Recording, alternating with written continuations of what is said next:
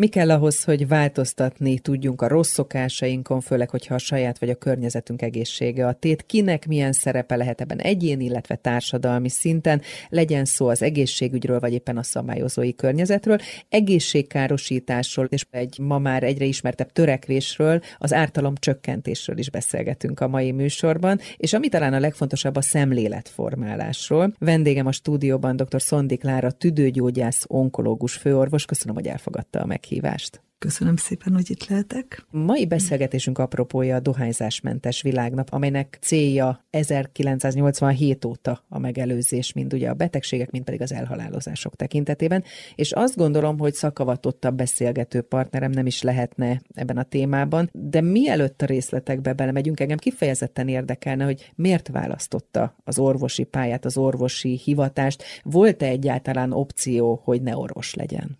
Azt gondolom, hogy, hogy nem volt opció. Annyira régen, kisgyerekkoromban történt ez az elhatározás, sőt, ha nagyon-nagyon nagy képű akarok lenni, akkor még ez a tüdőgyógyászat is egyfajta vonal volt, ugyanis első generációs orvos vagyok, egyszerű szülők, gazdálkodó szülők gyermekeként, és annak idején az 50-es, 60-as években nagyon sokan meghaltak a családunkban TBC-ben, és nyilván halva ezeket a kórházi kezeléseket, a látogatást, a temetést, már valahogy gyerekkoromban a babákat TBC-vel gyógyítottam, úgyhogy ez, ez csak úgy viccesen szoktam mesélni, de lehet, hogy nem volt teljesen áttatlan, de elég tudatosan készültem erre a pályára. És volt családi támogatás, vagy bármilyen fajta támogatás segítették az útját, vagy azért rögös volt az orvosi egyetemig az út? Olyan szempontból rögös volt, hogy a 70-es években felvételiztem, amikor egyéni gazdálkodó gyerekének lenni nem volt nagyon kedvező, és hát igazából mi nagyon megszoktuk otthon a, a mindennapi munkát. A tanulás nem kiváltság volt, az volt egy lehetőség, de talán ha apám múlott volna, akkor nem is jutunk el ide. A mama szinte védett bennünket, hogy ugye nem akarunk a lányokból gazdálkodó embert, úgyhogy bizony értékeltem, amikor eljött a szeptember, és bezárhattam nyitottam az ajtót, és tanulhattunk. Hát ez egyfajta indítatás és iránymutatás volt, hogy mi az, amivel nem, vagy mi az, amivel szeretne foglalkozni. Említette, hogy volt családi érintettség, és felfigyelt arra a szakterületre, amibe a később beleszeretett. Orvosként hogyan talált rá erre a szakterületre? Az is egyértelmű volt? Az nem annyira. Nehéz volt abban az időben belgyógyász állást kapni, de mindenképp valami belgyógyász jellegű szakmában szerettem volna elhelyezkedni, és ehhez jött még a hegy szeretete, és emiatt a Mátrába sodort az élet, úgyhogy talán, talán benne volt akkor az is, hogy ott kaptunk lakást, tehát egy kicsit a Varázshegy vonzott is valamilyen szinten, amit azóta én úgy értékelek, hogy egy borzasztó jó iskola és kezdés volt. Tehát egy jó szakmai iskolába került, jó lehetőséget kapott, de ha jól tudom, a kardiológia is foglalkoztatta, érdekelte. Igen, igen, ott kezdtem a kardiológián, de igazából akkoriban ez egy 500 ágyas kórház volt, és még a baleseti sebészetnek egy szeptikus, toxikus osztálya is ott volt, és délelőtt műtőben voltunk, délben esetleg sieltünk egyet, akkoriban még volt hó, és utána ügyelet, az pedig nagyon kemény volt, mert kevés orvos volt, és viszont szakmai szakmailag ez egy nagyon jó iskola volt, ezeket a vérzősebeket éjszakánként ellátni. Én azt gondolom, hogy, hogy sok mindent megtanultunk. Nem volt még akkor ennyire jó gyógyszer a bizonyos tüdőbetegségekre, rengeteg vénás injekció volt esténként, úgyhogy abban az időben nem tudom, most tudok-e annyira vénázni, mint akkor, de akkor nagyon. Tehát akkor volt egyfajta jó szakmai iskola, ahova bekerült. Másként tekint most az orvosi pályára, az orvosi hivatásra, mint fiatalon pályára pályakezdőként tekintett? Hát most egy kicsit én olyan szomorúnak érzem az egészségügyben a helyzetünket. Átalakulóban van az is, mint minden. Pláne most ez a járványhelyzet még jobban, mondjam azt, hogy megkavarta a helyzetet, nehezen tudok tájékozódni, és annyiban mindenképp másabb, hogy mintha több hivatást szerető ember lett volna akkoriban, tehát én úgy tudtam jól működni a betegek érdekében, hogy voltak kollégák, akit ha felhívtam, tudtam, hogy jó kezekben lesz, végig kísértük a beteg útját. Most egy picit úgy érzem, hogy nem szívesen vállalják el a beteg betegeket, vagy nem mindenki, vagy alig találok olyan embert, akit megkérhetek, hogy a barátomat nagynénémet valakit nézzél már meg, egy picit hasonlít ez már a nyugat-európai ellátásra, ahol nem kell beszélgetni a beteggel. Igen, ezt akartam kérdezni, az orvos-beteg kapcsolat változik? Igen, azt gondolom, hogy mesterségesen is változik, tehát nincs meg az a, az a bizalom, és azt a szót is szoktam használni, hogy a beteg számára az orvos egy varázsló. Nem, nem a szónak abban az értelmében, hogy nem tudja, mi a baja, és varázsol. De, és valahogy megoldja. És valahogy megoldja, de, de a beteg a varázslót látja benne, és ha, ha nincs rá alkalom, hogy ezt felismerje a beteg, mert rohanunk, mert sorszámban, mert hat perc van egy betegre, akkor ezt már nagyon nehéz tartani vagy csinálni. Nem mondom, hogy, hogy az orvos társadalom vagy az egészségügyben nincs, nagyon le vannak terhelve most. És nyilván az onkológia, pulmonológia pontosan egy olyan terület, ahol, ahol ez extrán meg tudott jelenni. Igen, és kicsit félek is, hogy az a szám, amit ismerünk, és évek óta van, mint tüdődaganatos megbetegedés, vajon nem fog megugrani, ha tényleg tudjuk diagnosztizálni. Tehát más daganatnál is baráti körben láttam, hogy nehezen jutottak be kórházba, mert a láz mögött természetesen mindenki háziorvos először egy covidot, vagy egy más vírusfertőzést feltételezett, és semmiképpen nem azt, hogy valamelyik daganat áttört a belegben, tehát ez egy nagyon nehéz időszak volt szerintem orvosnak, betegnek egyaránt. Ugye beszéltünk arról, hogy változott az orvos-beteg kapcsolat az utóbbi évtizedekben, kevesebb idő van, hogy, hogy változik a szakma, és természetesen haladni kell a korral. Mennyiben, miben változott az önszemlélete a pályája kezdete óta? No, az enyém semmiben sajnos. Tehát én, én ugyanúgy szeretem a beteget. Ezt viszont jó hallani. és a fiataloknak is ezt szoktam mondani, akik a klinikára kerültek, hogy legyetek türelmesek, ha szeretitek a beteget, ezt a szakmát nagyon lehet szeretni és a másik nagy mondásom még a egyetemisták oktatása során az volt, hogy a tüdő egy annyira jó szerv, itt minden lecsapódik, és valóban azt hiszem, hogy ami miatt ennyire megszerettem, az az, hogy az összes daganat megjelenhet a tüdőben, autoimmunbetegség megjelenhet a tüdőben, a vírusfertőzés sajnos megjelenik a tüdőben, még annak is, aki esetleg nem köhögött. Tehát a tüdő az egy olyan nagy felület, és egy olyan szűrőrendszer a szervezeten belül, ami egy nagyon széles ismeretet kíván. És igazából ez a nagyon nagy kihívás volt számomra ez a COVID fertőzés is, mert volt mit olvasni, hogy mi lehet emögött, hogy mit találunk, tehát milyen genetikai eltérések fogják okozni az intenzíves kezelésre szorultakat, tehát milyen genetikai hátteret találnak ebben, ezeknél a betegeknél. Tehát a tüdőgyógyászat mindig nagy kihívás. Én remélem, hogy az új generáció is meglátja ebben, és nem csak tudományos szinten, hanem a gyakorlatból összerakja. Nagyon fog változni a diagnosztika is, mert ezekkel a mesterséges intelligenciával én azt gondolom, hogy, hogy beadunk majd néhány genetikai hátteret, beadunk néhány tünetet, és a hálózatos rendszer majd kidobja, hogy merre menjünk.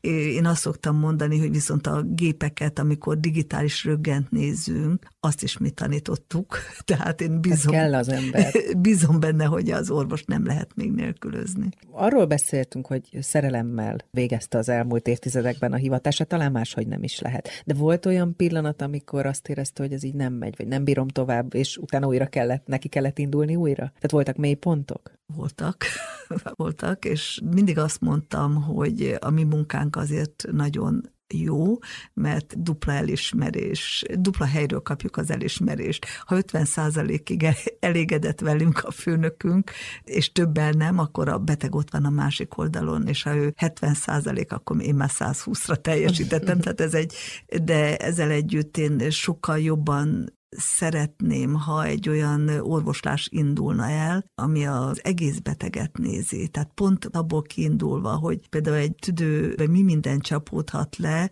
és emiatt egy picit szomorú vagyok, mert viszonylag keveset járok már a régi munkahelyemre, de, de úgy örültem volna, ha kicsik ott vannak a hátam mögött, és ezt a gerincvelői szinten jövő tüdőgyógyászati ismereteket át tudom adni, és kicsit szomorú vagyok, mintha nem lenne rá kíváncsi senki pedig ez egy tapasztalati szakma. Milyennek ítéli meg a magyar emberek egészségi állapotát, és ez ügyben mondjuk másképp látja-e most a helyzetet, mint mondjuk 20-30 évvel ezelőtt? Én azt gondolom, hogy nem jó, ne, nem jó az egészségi állapot, amit azt gondolok, hogy két nagy dologra csoportosítanám, de sokkal nagyobb a stressz gyerekeknél is, felnőtteknél is, dolgozóknál is, hogy ez a stressz az információ áradatból jön-e, amit nem tudunk elengedni egy percig se, vagy hogy elvontuk magunkat a természetből, és van hozzá egy szerintem nem sokkal jobb környezeti szennyeződés, mint az azbest fékbetéti idején volt és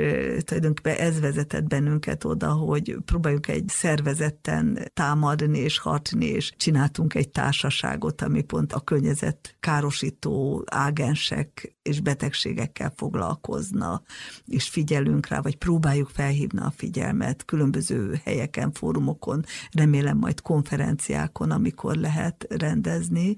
Ez egy orvosokból álló társaság? Ez egy orvosokból álló társaság, kardiológus, a vezetője, pszichológus, pszichiáter, belgyógyász, tehát így összeálltunk, hogy lehet ez ellen. Korábban a, már létezett egy ilyen munkacsoport, ami nem szerveződött társasággá, annak idején az egyes belklinika szervezésében, ahol én éppen egy ilyen levegő munkacsoport bizottságnak voltam a, a vezetője.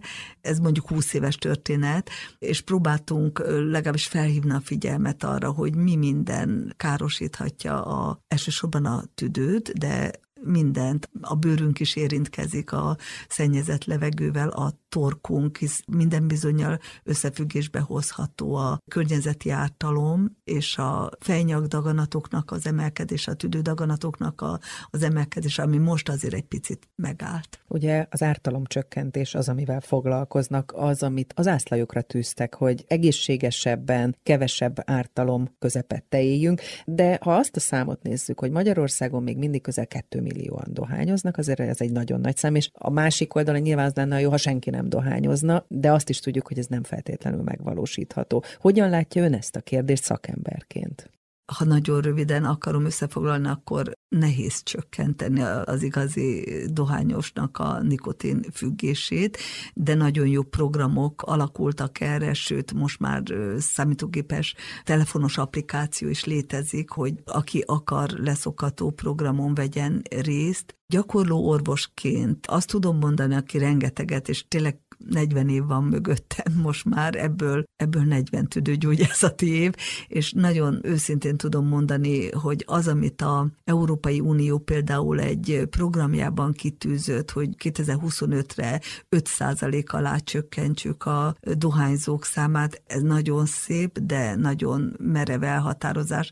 Félek tőle, hogy ez nem fog menni. Azért mondom ezt ilyen határozottan, mert egyrészt látom a dohányosoknál az, azt mindenkinek szinte hivatalból mi felkínáljuk. Egy kicsit kötelező jelleggel is tüdőgyógyászként, hogy felkínáljuk a leszokatás lehetőségét, és egyrészt kevesen élnek vele, pár százalék, aki ezt sikeresen megugorja, ezt a feladatot, ha jól I- tudom. Igen, és még csak a tüdődaganat se elég hozzá sokszor, hogy eldobják a cigarettát, ámbátor, akkor előfordul, és itt jön az én érdekes hozzáállásom, hogy amikor már egy nem operálható daganattal állsz, tüdődaganattal áll szemben egy beteg, akkor én azt szoktam mondani, hogy szólok, amikor, amikor le kell dobni, mert az az a pillanat, amikor nincs szükség arra, hogy önmarcangolásba kezdjen, mert az immunrendszerét, ez a fajta stressz, hogy, hogy egy ilyen diagnózist közlünk, ez önmagában rontja. Ha még önmarcangolásba kezd és hibáztatásba, az abban a pillanatban nem szükséges. Viszont ha elérünk egy jó eredményt valamilyen kezeléssel, akkor még a tüdődaganatos beteget is meg kell próbálni leszoktatni.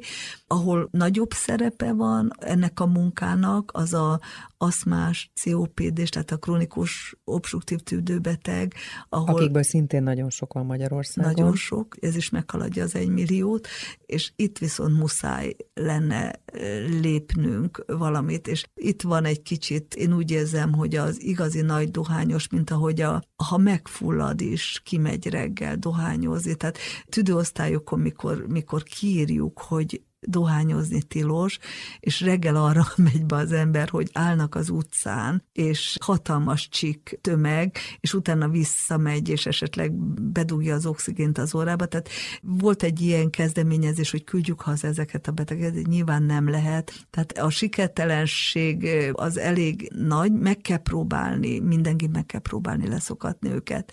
De ha... amennyiben leszokni nem tudnak, ezzel a nagy tömeggel, mert itt tömegről beszélünk, velük is valamit kezdeni kell. Itt jön a képbe az ártalomcsökkentés? Itt jön, és én a magam részéről ennek a innovatív ártalomcsökkentett dohányterméknek is nagyon örülök, pláne egy ilyen 40 év körüli. Még fiatalnak Még fiatalnak és erős dohányos beteg. Ő még nagyon sokat tehet azért, hogy ne legyen a tüdeje semmilyen szinten beteg.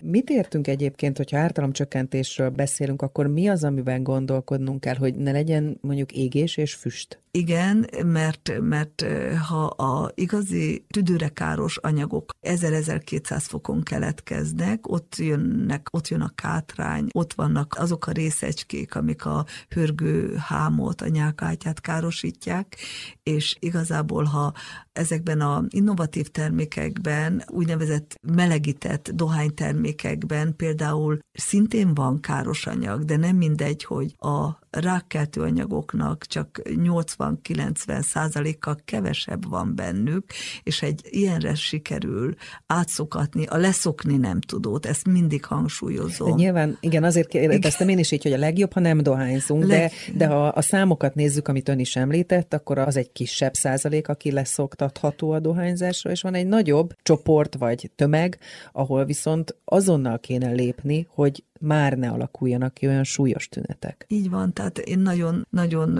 fontosnak tartanám, hogy a nem, leszokni nem tudók, ahol nagyon kemény nikotinfüggés és szokás van mögötte. Tehát egy konferencián hallottam, hogy nem olyan egyszerű kérdés, hogy élni vagy meghalni egy dohányos számára. Mint ahogy a, látunk nagyon sokszor mindkét lábát levágott ember tolókocsiban dohányozni. Tehát nyilván utána már a karja következik, de aki, aki nem tud, mert nagyon erős nikotinfüggő, és esetleg szerintem még ez se biztos, hogy be fog neki jönni, de megpróbálni beszélni róla, azt gondolom, hogy nem eretnekség semmiképpen. Tehát ha jól értem, egy kicsit addiktológusként, egy kicsit pszichológusként, egy kicsit pulmonológusként, egy kicsit onkológusként kell egyszerre működni? Így van. Szakemberként? Így van. Szakemberként, de minden szakmában. Tehát azt gondolom, hogy ez a kardiológusra is igaz, a pszichiáterre is, tehát minden együtt, de muszáj elmondani a dohányosnak, hiszen az első kérdések között kell, hogy legyen egy tüdőgyógyászati anamnézis felvételnél a dohányzási szokás. Ez az ártalomcsökkentés, ez egy vitatott dolog, de nyilván nem fekete és fehér. Nagyon sok embernek akár az életét mentheti meg az, hogyha nem szível, és akkor mondjunk egy durva példát, napi két doboz cigarettát. Ön szakemberként mit tapasztalt, mi volt az, ami átlendítette akár adott esetben a betegeit? Mi volt az a, az, az érv, amivel hatni tudott rájuk? Mindenképp érdekes, többfajta leszokatási program létezik. A baráti körben a leghatékonyabb az volt, ha kimostam a tüdejüket. Létezik egy hörgő tükrözéses vizsgálat, ahol ha beadunk egy pici folyadékot, visszaszívjuk, megmutattam neki, hogy ilyen fekete, de ezt csak a baráti körben mertem megtenni, de igazából... Tehát sokkolni kell sokkol, a beteget? Sokkolni kell a beteget, és nem akkor, amikor tüdődaganata van, egy picit hamarabb. Vagy nagyon, nagyon nagy segítség a te teljes leszokáshoz is a mekas CT hazon van eltérés, és akár megmutatja neki az ember, hogy így összeszakadtak a hólyagok, mert ezt a sok dohány füstöt ezt a kátrányt nem bírta már a tüdő, és nagyon meglepő, mert még ilyenkor is találkozhatunk olyan pácienssel, olyan beteggel, olyan COP, súlyos COPD-s beteggel, aki ekkor is közli, hogy nem tudja letenni a dohányterméket, vagy a cigarettát,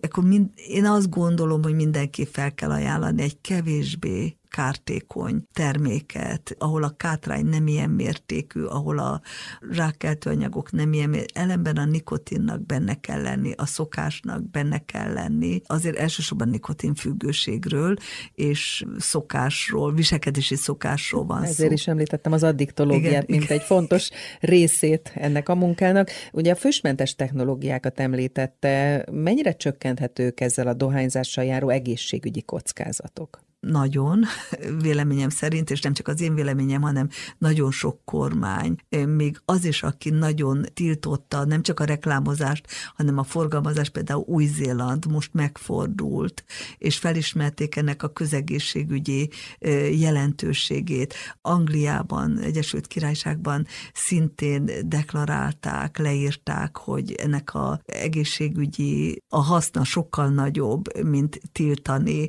Az FDA a forgalmazás előtt független klinikai vizsgálatokat nézett át, és engedélyezte a forgalmazását amiatt, hogy közegészségügyi haszna van. Annyira jó lenne, ha, ha ezt az 5%-ot, amit az Európai Unió kitűzött, de összesen a legnagyobb és legkeményebb programokkal is egy 5-8 százalék százalékot lehet csökkenteni. Az elején a dohányzók körét. A do, dohányzók százalékából, de ugyanennyi rá is fog szokni, tehát ugyanennyi közben felnőtt lesz. Itt általában beszéltünk a füstmentes technológiákról, és arról, hogy nagyon sok ember életét megmentheti az, hogyha nem dohányoznak, és idáig el kell jutni, ami egy hosszú út és folyamat és munka. Ön egyébként mennyire optimista? Mert sok mindent látott, gondolom, az elmúlt 40 évben. Hát, ha ezt a 37 százalékot tudjuk tartani a felnőtt lakosság részéről. Ami azt jelenti, hogy 37 százalék dohányzik, dohányzik jelenleg. Jelenleg körülbelül itt, itt van Magyarország.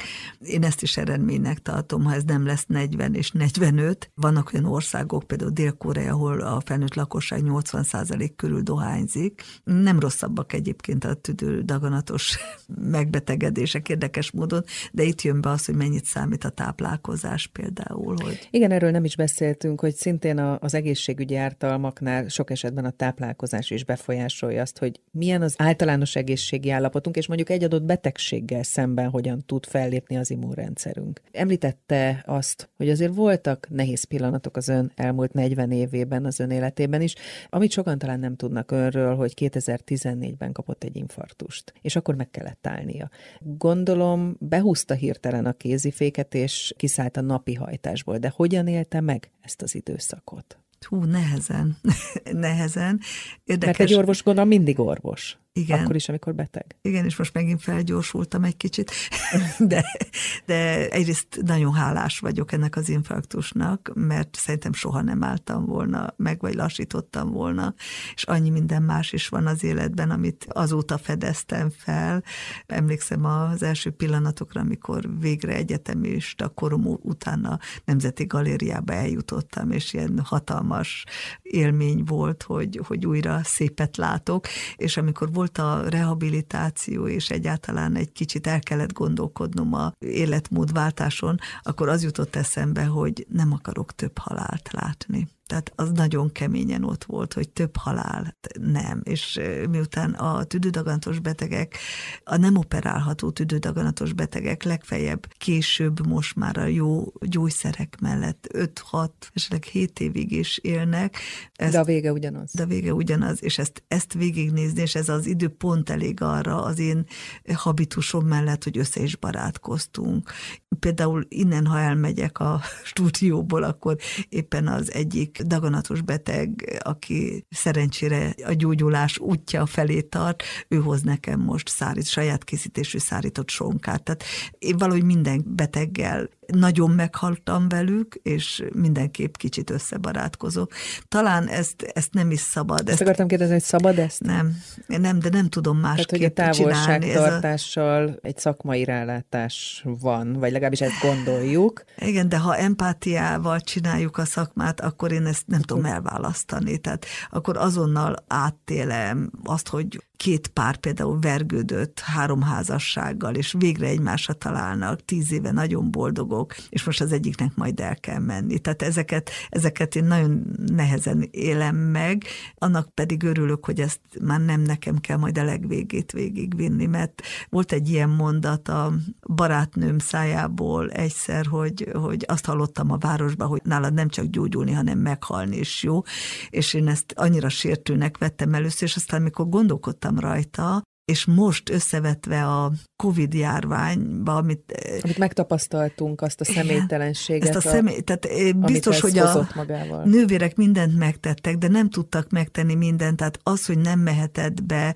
megmosdatni, megsimogatni halála előtt a kedvesét, vagy hogy, hogy amikor az én férjem beteg lett, covidos lett, és, és tudtam, hogy én nem kaphatom el, mert nekem sokat társbetegségem, és, és akkor hagyom ott ilyen hosszú házasság után azt, akit szeretek. Ez nagyon nehéz volt nekem feldolgozni, hogy szerencsére úgy voltam vele, hogy telefon, és ha nem vagy jól, akkor szkafander és ápolom, de ez egy nagyon, szerintem ebben a járványos időszakban ez volt az egyik legnehezebb. Nem tudom, hogy lehetett volna ezt másképp csinálni, hogy beengedni a, nyilván nem lehet Covid osztályra látogatót, de, de nagyon nehéz lehetett. Annak idén a TBC-s betegek, akik egy évig is feküdtek a 60-as években, kórházban ott nem volt ugyanez. Tehát bemehettek. Most ez azért nyilván más egy TBC, és más ez. És nyilván a járványhelyzet megkövetelte ezt a fajta szigort. Ahogy mondta, hogy minden beteggel egy picit meghal az ember, ez nagyon sokat elvesz az emberből. Mi tud adni?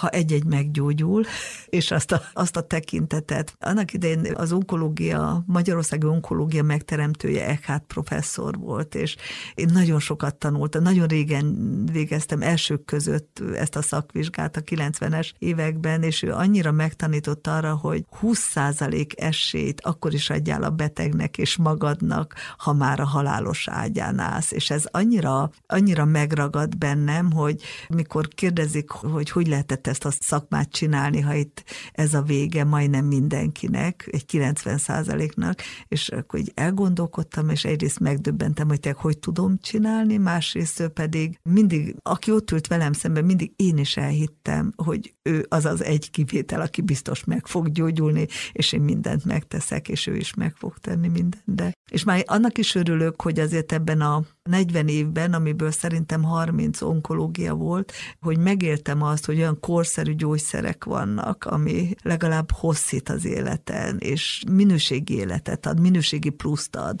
és nem szenvedést. Ez nagyon fontos üzenet, én azt gondolom. Az infarktusáról, illetve arról a behúzott kézifékről beszéltünk az előbb, hogy akkor másképp kellett egy pillanat alatt tekinteni a saját életére, a szakmájára, a hivatására, és úgy tudom, hogy viszonylag hamar létrehozott egy alapítványt. Mi volt ennek a fő motivációja? Egy nagyon kedves barátunk ötlete volt, hogy az én nevem nem, ne tűnjön el a szakmából, ezért a magának az alapítványnak a neve Szondi Klára Alapítvány az egészségügyi dolgozókért, de a másik elképzelés pedig az volt szintén az ő részéről is, és nyilván a saját elképzelés, hogy nem lehet, hogy én most ekkora pörgés után teljesen leálljak, mert az is veszélyes, és valami mást kellene csinálni, és a társaság ugyanerről szól, hogy csináljunk valamit. Az általomcsökkentés. Az társaságot, csináljunk valamit, ami munkát is ad, de örömet is. És ami nagyon hasznos és, lehet. És elmondani, nem tudom, nem könnyű munka, de elmondani nem tudom, milyen örömet okoz, mikor egy négy gyerekes vidéki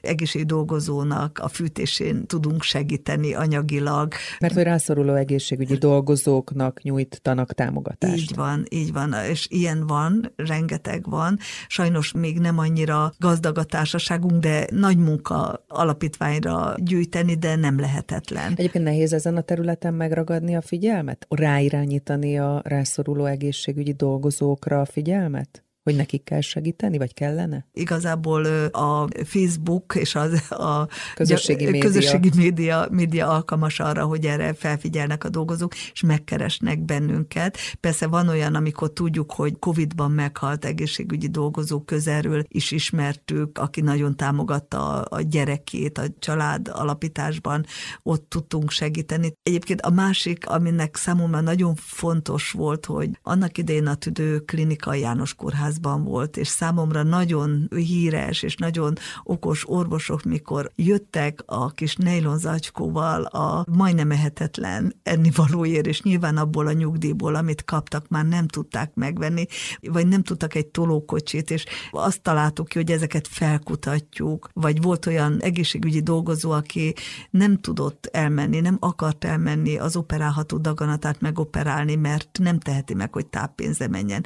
Ott néhány hónapig kiegészítettük a fizetését, tehát ezek nagyon jó dolgok, hogy tud az ember segíteni. Azt mondta, hogy rengeteget pörgött. Orvosként talán nem is lehet másképp, hiszen az ember szívvel lélekkel 0-24 órában, vagy néha 48 órában is csak a gyógyítással foglalkozik. Hogy lehet a munkát a magánélettel ebben a szakmában összehangolni? Hogyan tette régen, és hogyan látja most? Én úgy szoktam megfogalmazni, hogy nagyon szerettem, vagy na- nagyon sokat főztem, most pedig szeretek főzni, és szeretek, szeretek most, hogy van idő, és több mindenre van idő, ez egy fantasztikus dolog.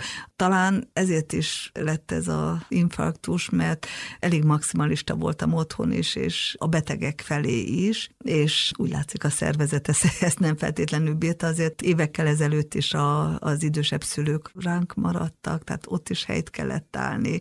Emlékszem, a rehabilitációs pszichológus kollega kiemelt a csoportból, mert látta, hogy ez engem nagyon megvisel, és próbáltam neki mondani, hogy én most fél embernek érzem magam, és visszakérdezett, hogy úgy érzi, hogy egy felet elveszi, tehát mondtam, hogy úgy, borzasztó érzés, és mondja, hogy meséljek el egy napomat, vagy egyetem miket csináltam, és elmeséltem, hogy, hogy én 10 órát, 12 dolgoztam, aztán egy éve anyósom kórházban van, napi 100 kilométer, mert csak én tudtam neki kedvére való ennivalót vinni, megfürdetni. De én ezt szívesen csináltam. Azt mondja, hogy na jó, akkor egy felet elveszített, de lehet, hogy háromból. És akkor ezt úgy felmértem, hogy akkor még két és fél maradt, és ez egy olyan jó mondat volt a pszichológus részéről, hogy de két és fél még maradt. Egy emberre való munkahelyet kettő és fél, igen, igen. tehát ez nagyon fontos. Egyébként mit tanácsol a mai fiatal orvosoknak? Ugye végig csinálta a karrierét, felépítést, a, amennyire tudta ezek szerint a munkát, a magánéletet megpróbálta összehangolni. Ha most visszatekint, másképp csinálná? Nem tudnám, nem tudnám másképp csinálni. Ugyanígy, és még most is azt mondom, hogy én borzasztóan szeretem a, a fiataloknak csak egyet szoktam mondani, hogy szeressétek a beteget. Ha szeretitek, akkor utána fogtok menni, utána néztek, akkor emögött lesz tudomány is, és ha, ha szeretitek, meg fogtok érte mindent, meg fogjátok gyógyítani. Ha nem szeretik, akkor jobb, ha most felállnak, akkor, akkor valami mást kell csinálni, mert akkor nagyon nehéz szakma lesz. Ma sem tudnám másképp csinálni, és ma is ezzel, ha fiatal lennék, ma is ezzel kezdeném, de jó egy picit lazábban. Például elkezdtem, nagyon gyenge voltam festésből, és most képeket festek, és persze rögtön tovább gondolva az egészet, hogy összegyűjtöm a művész egészségügyi dolgozókat, szervezek egy kiállítást, azon esetleg, ha mindenki felajánl egy képet, és árverésre bocsátjuk, akkor az lesz az alapítvány javára. Ez egy borzasztó jó kikapcsolódás. Egyébként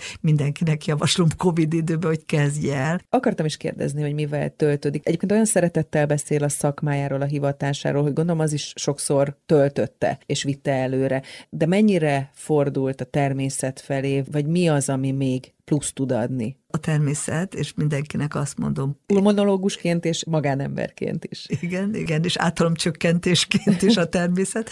A természet, a virágok, a kertészkedés, a sport, amiből persze kicsit be vagyok korlátozva, hogy mit bírok. De úgy tudom, csinálni. hogy sielt, vitorlázott. Vitorlás, sielés, sok mindent csinálok, most már csak úszok, ha lehet, de most az se lehetett. Úszás, séta, túra, nem meredek hegyek, de azért a hegyeket nagyon szeretem. Milyen tervei vannak a közeljövőben? Az alapítványjal minél több emberen segíteni, általomcsökkentő társasággal eljutni odáig, hogy minél több előadás keretében és fórum keretében eljusson az emberekhez, hogy mindenki tehet néhány lépést azért, hogy a ökolábnyoma kevesebb legyen, akár a komposztálástól a vízszűrésig és a PET palackok csökkentéséig, hogy aztán ezen a társaságon belül fogunk-e szemétszedést is szervezni, ezt már nem tudom, de túrázni biztos. Hirdetünk majd futóversenyt és egészséges életmód tanácsadásokat. Mindenképp szeretnénk, és ahol lehet hirdetjük az igét. Essen szó a visszajelzésekről és az elismerésekről is, mert erről eddig nem beszéltünk. Pár évvel ezelőtt megkapta a Korányi Emlékgyűrűt, amely a tüdőgyógyász szakmában annak jár, aki sokat tett le a szakmájáért. Ez mit jelentett az ön számára? Nagy megtiszteltetést mindenképp, és nagyon hatalmas nevetést váltottam ki a Magyar Tüdőgyógyász Társadalomból, mikor azt mondtam, hogy érdekes, hogy én ezt megkaptam, mert ezt csak tudósok és öregek szokták kapni, és egyiknek se tartom magam, és emiatt még különlegesebb volt ez a díj, és különleges volt azt hiszem az az előadás is, amit ennek kapcsán összeállítottam, mert mint említettem, nagyon, nagyon klinikus voltam, és bár nagyon sok mindenre rájön az ember, ha ennyi beteg beteget lát, de igazából relatíve kevés időm maradt a cikkírásra, sőt, hát a, a főnökeim nagy fájdalma volt, hogy én ilyen tudományos fokozatot kvázi nem tettem le az asztalra, bár elég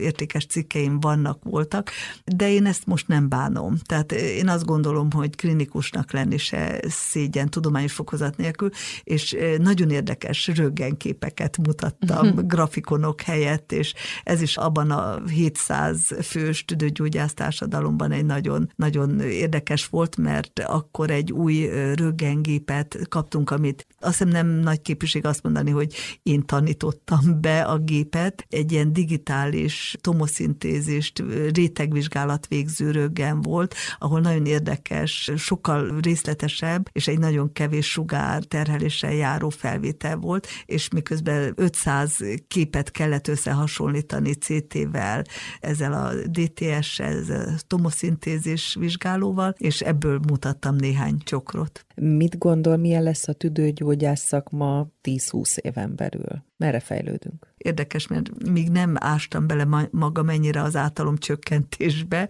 addig, addig ilyen mosolyogva néztük a dohányzókat, hogy na hagyd cigizzenek, lesz itt nekünk munkánk, és míg ennyien cigiznek, addig lesz. Most nem így látom. Egy kis orvoshumor. Egy kis orvoshumor. Most nem szeretném, ha a vírus átvenni a dohányzás helyett a uralmat, és tönkretenni a tüdőket, és hegesedéseket látnánk, amiből később szintén daganat is lehet, de most teljesen uralja a tüdőgyógyászatot ebben a pillanatban a járvány, és a járvány okozta úgynevezett post-covid tüdőkárosodás. Erre már tényleg klinikák, osztályok, rehabilitációs központok alakultak. Szerencsére azért ezeknek a nagy része felszívódik igazából. Azt remélem, hogy kevés heg marad majd vissza. Sokat beszéltünk az ártalom csökkentésről, és arról, hogy így módon is segíthet akár a tüdőgyógyász, a pulmonológus, az onkológus. Mit gondol, mennyi idő kell, hogy ezen a téren változást lehessen elérni? Mi az, amivel már ön rövid távon elégedett lenne? Ha, ha leszokna a 37 ból 7 százalék még, azzal én elégedett lennék, és a maradék 30-ból pedig átszokna valamennyi, aki nem tud leszokni, de hangsúlyozom, hogy le kell szokni, és ezt azt gondolom, hogy még a innovatív termékeket előállít, dohánytermékeket előállító cégek is ezt preferálják, és ezt hangsúlyozzák, hogy le kell szokni, és ez is ártalmas, de nem mindegy, hogy 40 vagy 90 káros anyagot sikerül beszívni a tüdőnkbe, és ezzel együtt a légcső. Hát ez biztos, hogy szemléletformálásra van szükség, ami még sok idő. Azt tanácsolhatjuk, gondolom, hogy a társadalmi mellett fontos az egyéni felelősség, hogy mindenki, aki tud, legalább a saját és a környezete egészségért tegyen meg, amit csak lehet. Én azt olvastam önről, hogy addig szeretne élni, ameddig a tüdőrák gyógyítható nem lesz. Ezek szerint még sokáig számíthatunk erre. Sokáig szeretnék élni, emiatt mondtam azt, de ezzel együtt, ezzel együtt nagyon sokat fejlődött már a tüdő daganat gyógyítása, de inkább még ebben a pillanatban krónikus sab betegségé formáltuk, de igen, messze vagyunk még attól, hogy ez gyógyítható legyen, tehát jobb lenne megelőzni. És a tüdődaganata különösen igaz, ami minden daganatos betegségre, hogy legalább 40 százalék százalékkal megelőzhető lenne, ha sok mindenre figyelnénk, de ebben benne van a stressz, a környezeti levegőszennyeződés, a dohányzás, tehát nagyon, nagyon összetett, de 40, ha 40 százalékkal megelőzhető lenne, akkor tennünk kell érte valamit. Köszönöm, hogy itt volt, köszönöm a mai beszélgetést. Köszönöm szépen a lehetőséget. Dr. Szondi Klára tüdőgyógyász, onkológus főorvos volt ma a vendégem, és persze legközelebb ismét egy nő lesz a vendégem, akivel érdemes lesz beszélgetni, illetve akitől érdemes lesz valamit megtanulni. Addig is hallgassák az Egy Nő portrét online is. Kutasi Juditot hallották.